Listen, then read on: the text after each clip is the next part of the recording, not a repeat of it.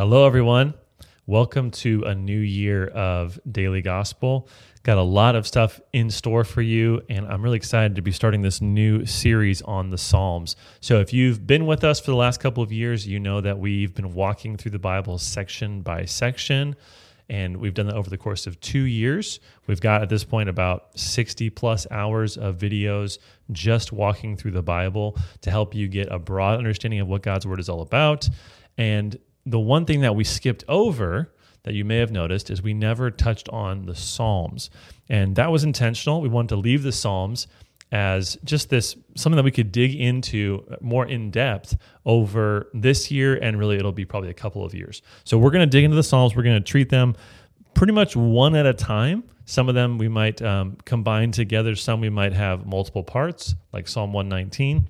But um, our our goal in this, as always, is to help you know God through His Word and through His Son Jesus Christ. So we're going to see what's in the Psalm, um, why this helps us to to know God, and how it points us forward to Jesus Christ. So there's so much wealth here, and today we're tackling the very first Psalm, and there is so much good stuff in this Psalm. So I'm excited to to dig into this together.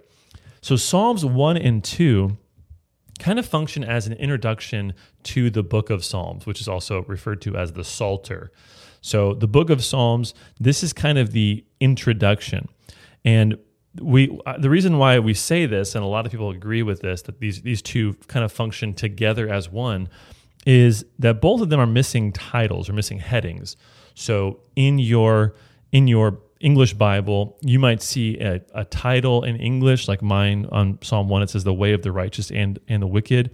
But if you go to Psalm 3, you'll see not only a title that was added by the editors, but also a kind of a heading.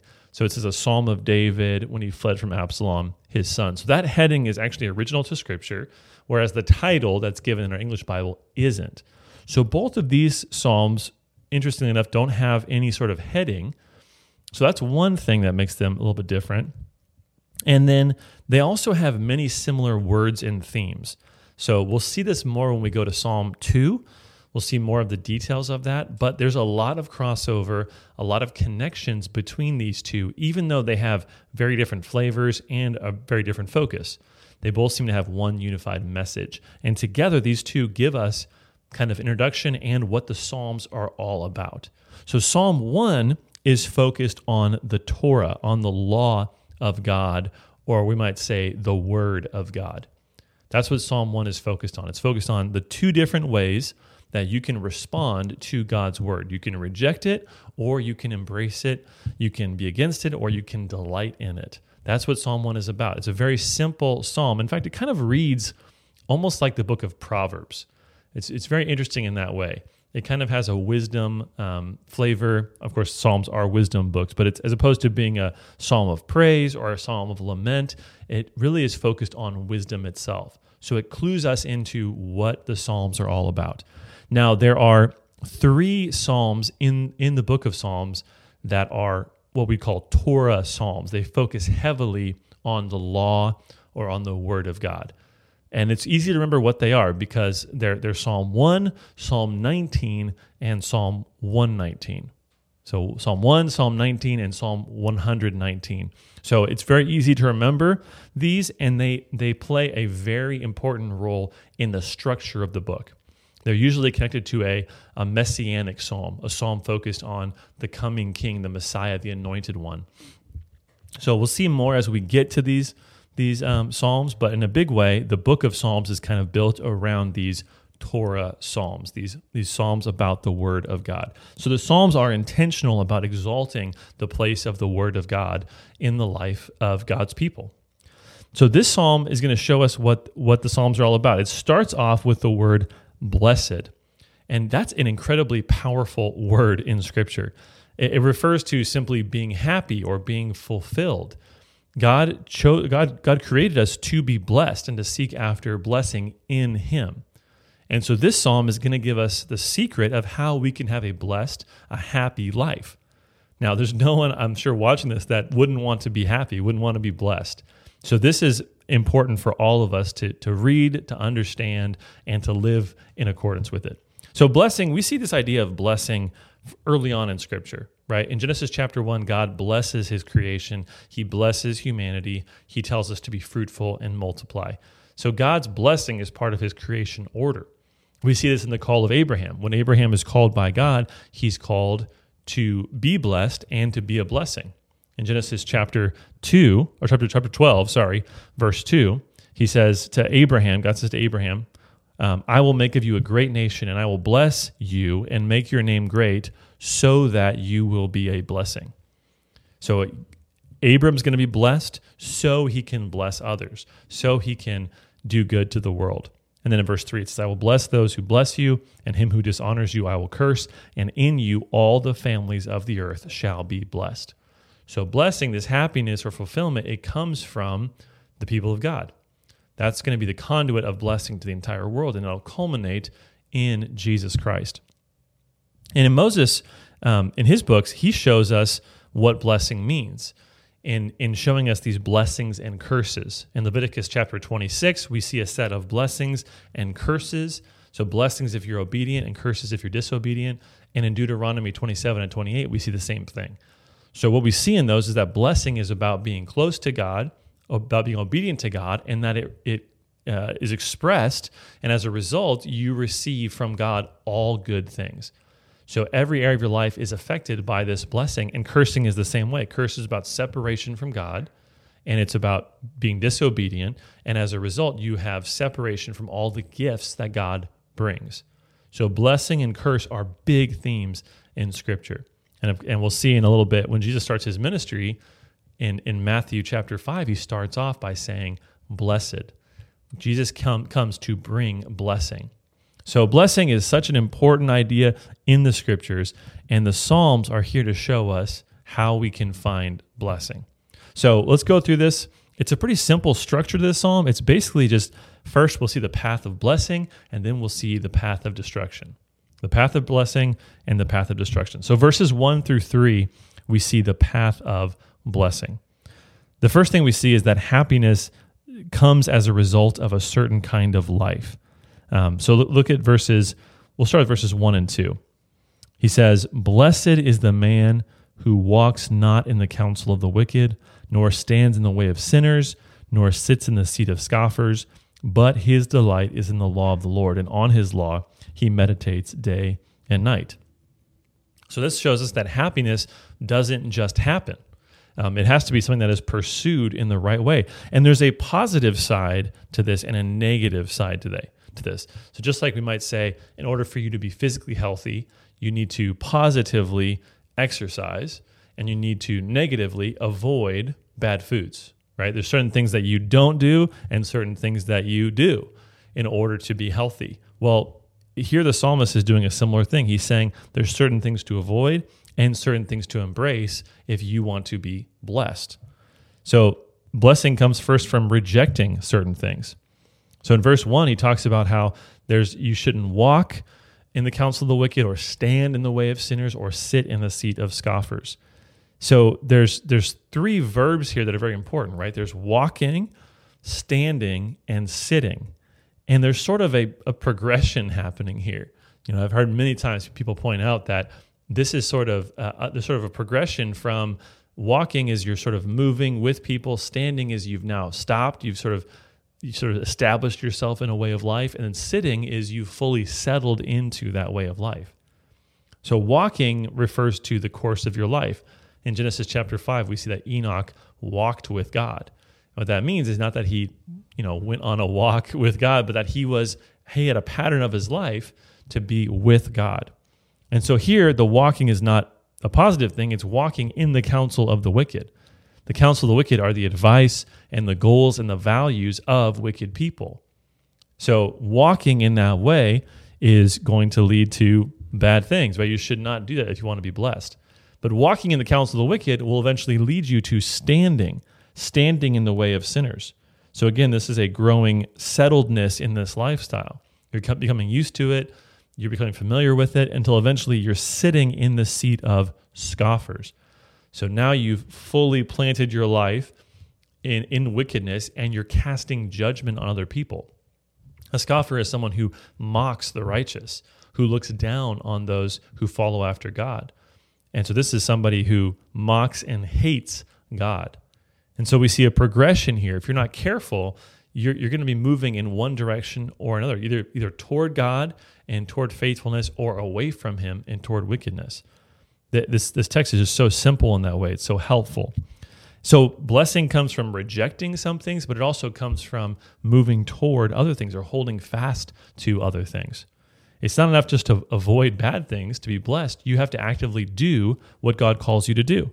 Look at verse 2. He says, But his delight is in the law of the Lord, and on his law he meditates day and night.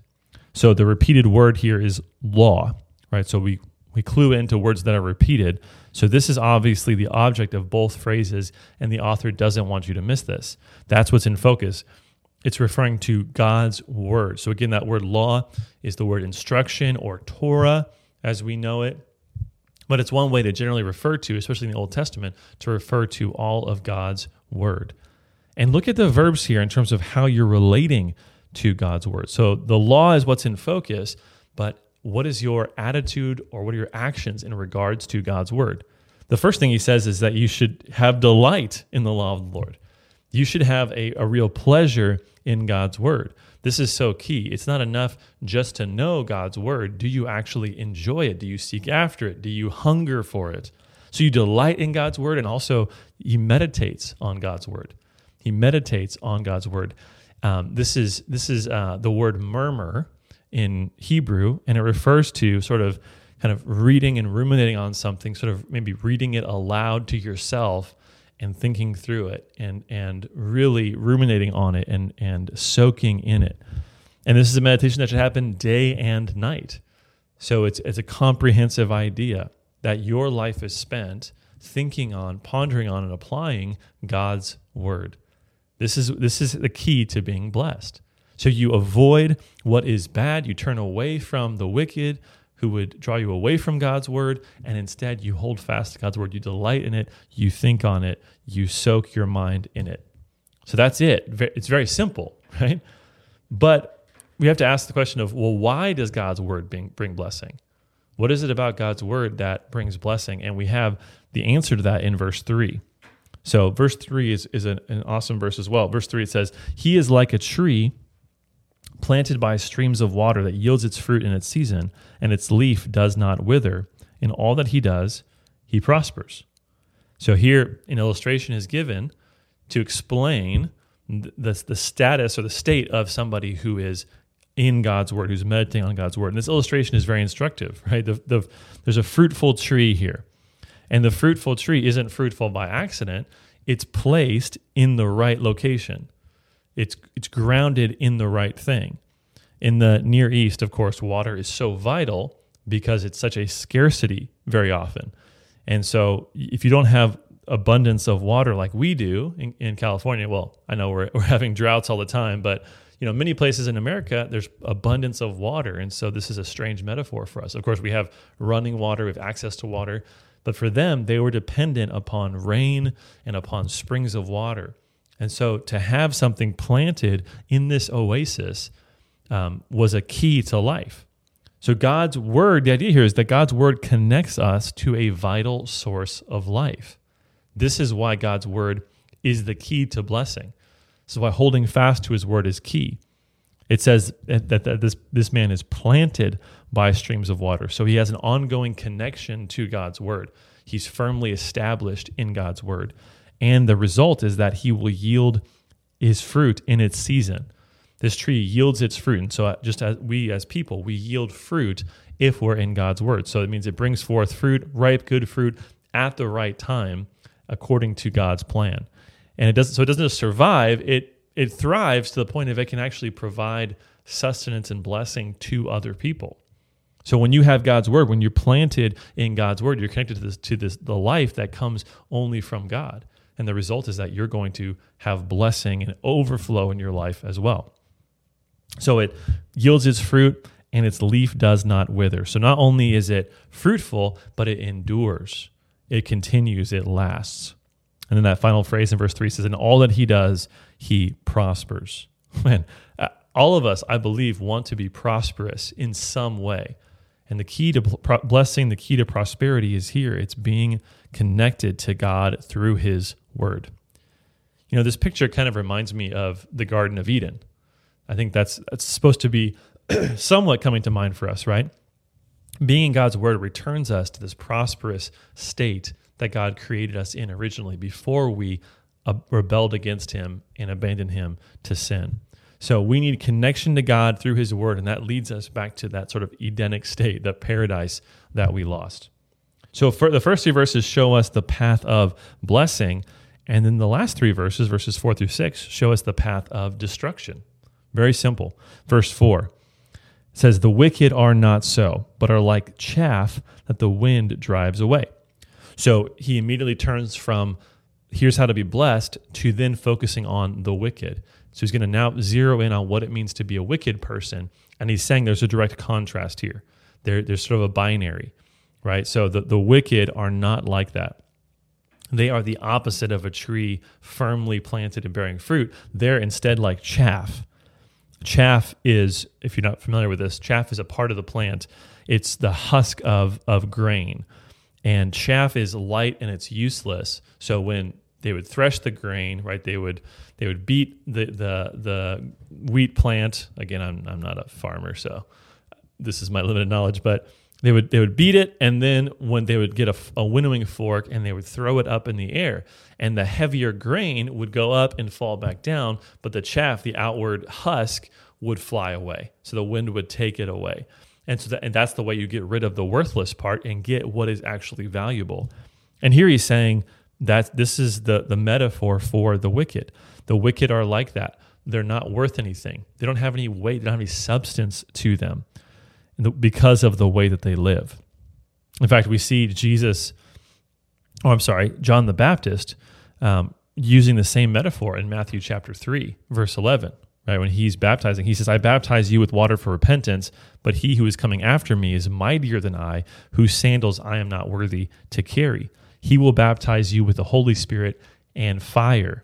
His winnowing fork is in his hand, and he will clear his threshing floor and gather his wheat into the barn, but the chaff he will burn with unquenchable fire. So if you've lived in a worthless way, then ultimately you will achieve worthlessness. You will go away from God's word. You will not produce anything of value. You will not be a blessing to others. And instead, you will one day face judgment. That's what the next verse points us to in verse 5 of Psalm chapter 1. He says, Therefore, the wicked will not stand in the judgment, nor sinners in the congregation of the righteous. So the wicked will not stand. The idea there is being able to bear up under the judgment. You're going to fall in judgment instead of being able to endure. And we see that he's now speaking beyond material prosperity. I think he always has been speaking beyond material prosperity, but it's really clear here. He's speaking about the final judgment. And so it's possible we could have missed that. We could have thought he's just talking about temporary blessing, about being fulfilled in this life. But he's not. The opposite of prospering, according to the Bible, is not just poverty or failure, it's receiving judgment. It's, it's receiving the penalty for your sins. So this blessing was about more than just having nice stuff. It was about knowing God and receiving forgiveness from him. Look at verse 6. This is how the, the psalm ends. It says, For the Lord knows the way of the righteous, but the way of the wicked will perish. So the psalm, which began, began with blessed, ends with perish. So there is destruction coming, and if we live against God's law, we're going to reap the consequences of that. We're going to receive judgment. So we're presented at the beginning of the Psalms with a very black and white way of viewing the world right? A very a very clear way of blessing and a way of curse, a way of righteousness and a way of wickedness. And so the Psalms are laying this out for us, and it all depends upon how you respond to God's word. So, what are some some practical things we can take away from this? Well, one thing is choose your friends wisely. This is clear. Choose the people that you spend time with, that you're influenced by, choose them wisely. Now, of course, every pastor would say you should be with non believers, sharing God's word with them. But I'm talking about the people that you're closest to, that you depend on, that you seek wisdom from. Who is influencing you? Proverbs 13:20 says, Whoever walks with the wise becomes wise, but the companion of fools will suffer harm. So, are you walking in the counsel of the wicked? Are you depending upon people in your life primarily who are not in the church, who don't know God's word, who don't have his spirit? If so, that's going to lead you to harm. Maybe for you, the main influence isn't even a person. Maybe it's music. Maybe it's entertainment. Maybe it's people that you see on a screen. Are those people shaping you? If so, you are also walking in the counsel of the wicked. And the result of that, the, the path you're going on, is going to lead to you sitting or, or standing and eventually sitting in that wickedness, being rebellious against God. So, have you considered how the things in your life are shaping you? Have you considered how your friends are pushing you towards what is good or pushing you towards what is bad? Don't take that for granted. What about your education? The people that you learned from, that you maybe admire in the university, in, in a program that you're in? Do you tend to believe and look to the wisdom of people that are worldly as opposed to the wisdom of God? Yes, we all have to, at some time, you know, check a box, finish a class, and, and, and learn things that maybe aren't as constructive. But what is your value? What is your focus on? Do you think that those people are more insightful or wise than God's word? What about in your work? Whose influence do you value the most? And on the positive side, take a chance to sit in the counsel of the wise. Care a lot about who you're with, who, who your company is, and be proactive about seeking out wise people so you can learn from them. That's what church can be. It can be a community where you can are able to sit and learn with people who are wiser than you and they can challenge you to grow in that. That's the first thing. Be careful who your company is. Um, the second thing is remember that God's blessing is better. God's blessing is better. It's better to have the blessing of God than the benefit of the world. It's always better to have God than the world. Proverbs 10:22 says the blessing of the Lord makes rich and he adds no sorrow with it. That's amazing. So God enriches us both temporally and eternally, and He doesn't add, there's no downside. There's nothing negative that He adds to it. So God's blessing is always better than the world, which promises so much but delivers so little. The next thing we see here is that God's word is life. Don't miss this, right? If you miss this in the psalm, then you, you totally miss the point of the psalm, right? God's word is life. Just like a tree can't be uprooted and taken away from a source of water and live for very long, neither can you be away from God's word for very long. You need this word to nurture you, to, to grow you. And this means we don't mess with God's word. We don't change it, we don't tamper with it because it's life itself. Don't neglect any part of it. Spend time in God's word. The, the fourth thing we see is that God's word is a delight. Are you delighting in God's word or have you begun to treat this book as if it's a chore? It's not enough to know, know, it. It's not enough just to check a box and spend time in the Word. We should be delighting in it, seeing how good and glorious and beautiful this Word is. So treat God's Word for what it is it's infinitely precious and beautiful and life changing and compelling. And then the last thing I think we can see from this is that Jesus is the answer. So the final takeaway of a psalm like this should not just be, I need to do better or be more moral maybe that's true maybe you do right? Maybe you need to be in god's word more of course. But it should always also be to turn us to the, the hope we have in jesus christ. Jesus christ in his life and in his ministry understood what blessing was. And he understood what it meant to be tethered to god's word and faithful to god's word.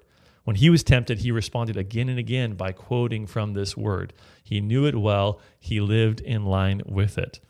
And jesus in his ministry came so that we would not perish. Right? John 3:16 very famously, right, reminds us of that that we should not perish but have everlasting life. That's why Jesus came. And as I mentioned before, when he started his ministry with the Sermon on the Mount, he he got up on a mountain and he said, "Blessed, blessed." Over and over again, Jesus came to bring blessing and and to take away and remove the curse of sin. So we can we can learn a lot from this practically, but the biggest thing we learn from this is that you and I all fail in this. There are times when we will walk in the counsel of the wicked, when we will neglect to delight in God's word, and Jesus Christ did all of that perfectly. He's the one who can bring true blessing, full blessing, and save us from judgment that we are doomed to face. So this is just a, a, a, little bit, a little start into the Psalms. Um, next week we'll take on Psalm two, which I think rounds out this psalm in some amazing ways. But this is how you can be blessed. The Bible gives us those answers. So I hope that you'll read it, you'll meditate on it, and you'll live in accordance with it.